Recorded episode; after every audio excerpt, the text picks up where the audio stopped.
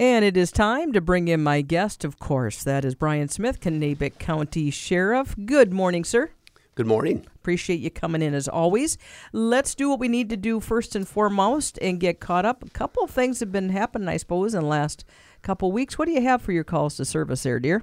Well, we were actually down the last couple of weeks compared to what we were the week prior to that. Okay. We were averaging about 250 calls of service per week the last 2 weeks, and our arrests were, 3 weeks ago we had 14 arrests. In the last 2 weeks, we had 13 for both weeks. Oh, okay. So our numbers are way down. Things quieted down quite a bit, which is probably a good thing. I would usually say, when we're quieter, that's a good thing for everybody else. I would like to think that. Right. And you'd like to think that across the board, whatever goes on with crime and issues, whatever, has dropped as well. It's not just that you guys are busy with so many things. It's hard to juggle it all. We didn't have a lot of serious calls. I mean, our arrests were there were very few high-level arrests. Okay. In fact, probably no high-level arrests. Most of them were warrants for failing to appear, and quite a few probation violations. Okay. So people not doing what they're supposed to do from their original charges and not following through the way they're supposed to, and they get a probation violation out there, and because they won't play along, they won't do what they're supposed to do. So exactly, we will try and get them on the right track again. And but we had a couple drug arrests. A couple of those went along with the probation violation arrests. There was a domestic abuse, no contact order arrest, and another OFP arrest. Other than that, it was all warrant stuff. Okay. All right. Well, it's still keeping everybody busy on some level for sure, but I'm glad things are overall down. Yeah. So lots coming up here. And one of the things that has been in the news recently and certainly affecting, SRV officers, which again, give what the acronym stands for. Our School Resource Officer. There we go. Yep. And, of course, this affects the state of Minnesota because this is something that's been in the news recently, and it's not just Minnesota, right? It was a... No, this is Minnesota. It is a Minnesota. This is a Minnesota thing caused by the Minnesota legislature. Okay, and so explain, because we kind of know that it's been in the news, but maybe just give the nickel tour, so to speak. So there... I don't know if I can give you a nickel tour, but I'll try. How about a quarter tour? I'll try and keep it as short as I can. So in this past legislative session, which was extremely busy, as we all know, lots and lots and lots of stuff passed, probably too much, just because I don't think the attention to detail was there. They were so busy checking boxes, the content really wasn't gone through as well as it should have been. Which I think this is probably one of those cases where there was a small faction that felt that there was too much abuse of their children in schools, and so they passed a legislation about basically eliminating use of force of any nature. Against any school employee or anybody that is under contract to a school, which is exactly how school resource officers are in schools, is with a contract with the school districts. And that statute completely there was no exemption for police officers. Okay. Which there probably should have been. That would have been the simple thing to do. Was we are already governed by use of force statutes. There's already rules in place. And now with these, now you can't even go do your job when it demands. Yeah, when it's warranted. Somebody's out of control, they're violent. This other statute now would put those officers that are placed in a school in jeopardy of licensure, criminal penalties, civil penalties, civil liabilities, puts the CLEOs in charge of them in civil liability, which is unacceptable. So our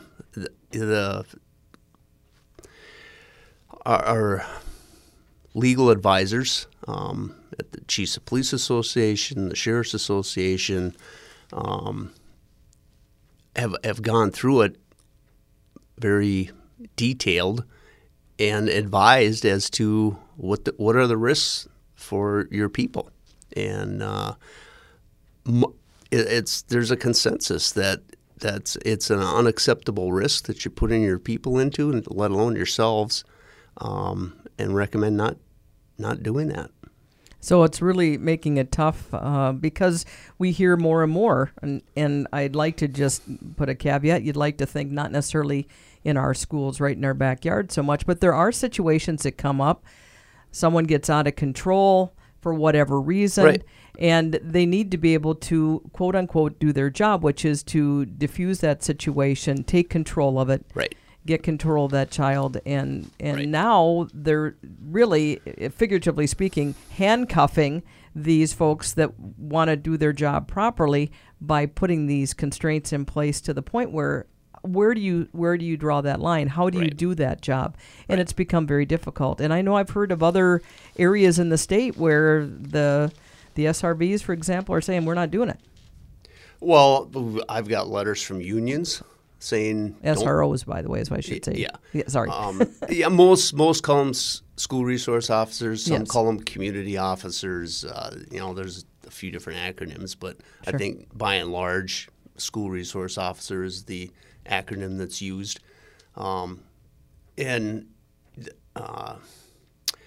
I would say most, if not all, are pulling back to some level, whether they're pulling them out completely or pulling them out in a matter where they wouldn't fall under this definition of being a contract employee. But I don't know.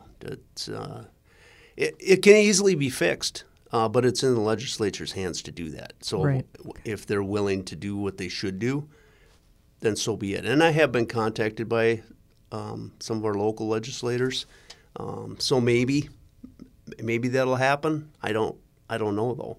But as the school year is starting, tell us. So explain the officer that is in. For example, we'll use Mora and Ogilvie schools because Kanabec, right, County, and I know you can speak to that. Who is our guy? So we have a shared position between, mm-hmm, Ogilvie and Mora schools. So they spend 2 days in Ogilvie and 3 days in Mora.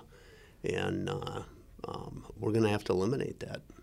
So that is the plan, that is going to be, he will, yeah, no longer be in the schools? Correct. Okay. It's a tough call, absolutely. It is, and it's, I really believe in that program. I think it's a good program for a lot of different reasons. Yeah, across the board. Yep. Yeah, it's just, there's an extra aspect of safety and security within the schools, but there's connections being made with kids that need connections. And right, that's what the real goal of that resource is. Mm-hmm. And we had a really good person in place.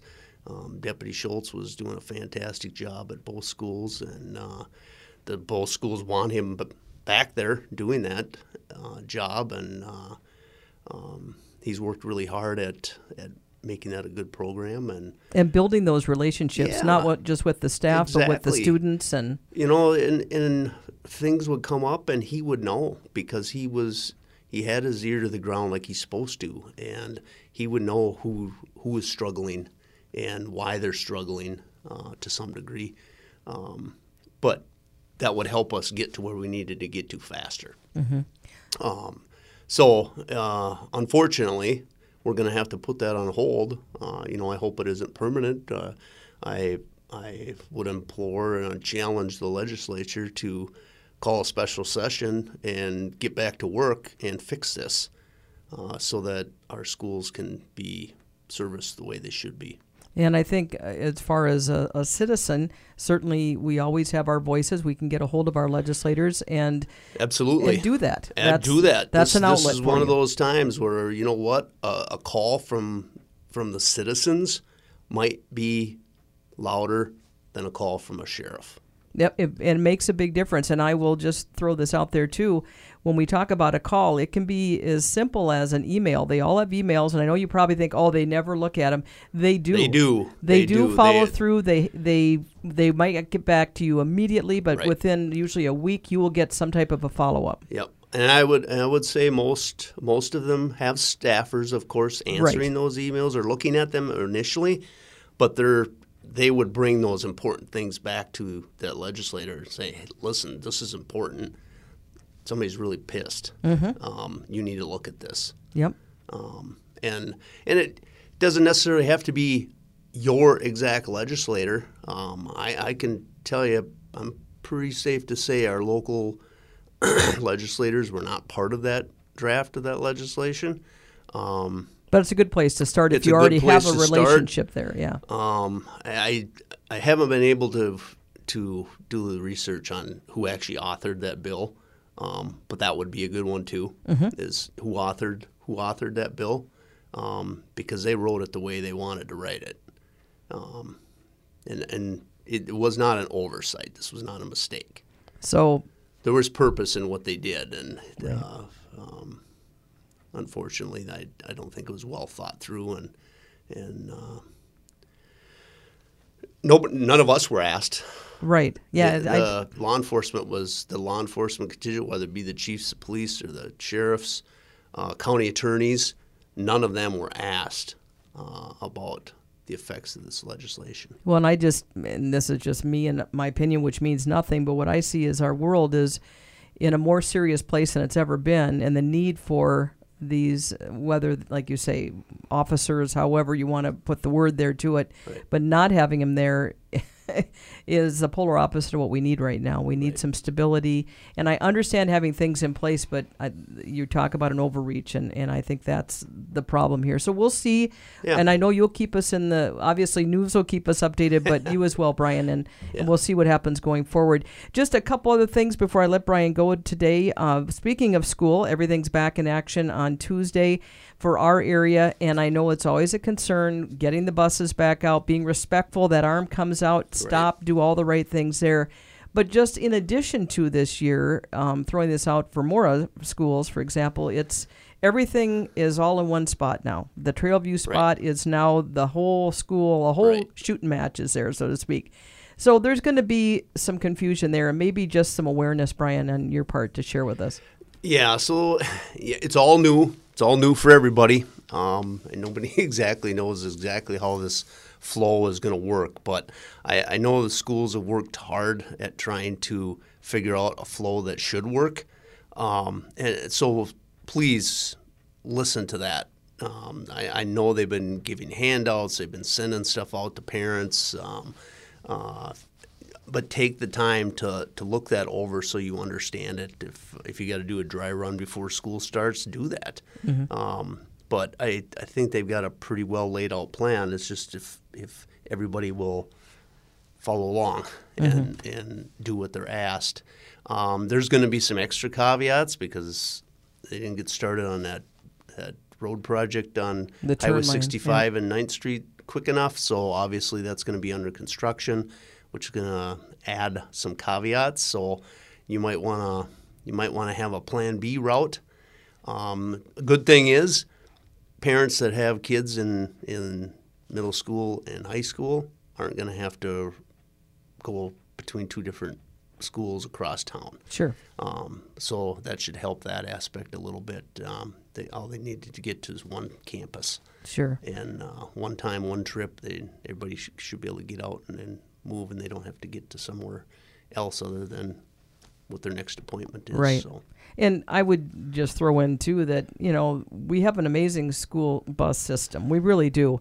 I lived in a system in Texas. We didn't even have school buses. Everybody had to find their way to work. Yep. You walked, you rode your bike, or you got a ride with mom and dad, or you, right. when you got older, got a car, maybe if you were lucky. I right. never did, by the way. Not that I'm bitter about that at all. But anyway, going back, though, the buses work. Of course, there's still a bus driver shortage, but they seem to be getting the job done. Yep. Maybe if you can have your child ride the bus over dropping them off, and I know that's not always possible, so please don't take it the wrong way. For some it isn't. I think for some it is an option. And that's what I'm saying. Maybe consider that, because that eases some of the congestion with all the cars by using the buses themselves. So just something to think about. Yep. And one other thing before, like I say, I keep adding things to our list here, but of course it is Labor Day weekend. It always makes a lot of congestion on the roads, and we live in an area that north-south driving is just a crazy time. So just a little reminder, try to take her cool, go at maybe some of the off times, the less traditional times maybe, and you might be able to get from A to B a little bit more easily. Yeah, and it'll probably be busy coming back Monday. Oh, yeah. But you know, be patient.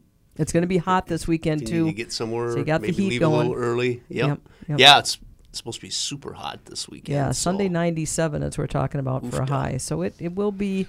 it will be definitely a feeling like, this is still summer. We still have summer, right? Which is a good thing. Yeah, and then schools need to start on Tuesday. So. I know. So it's a lot going on, but if everybody can just kind of keep their collective heads, let's put it that way. Yeah, keep your collective heads, give yourself extra time.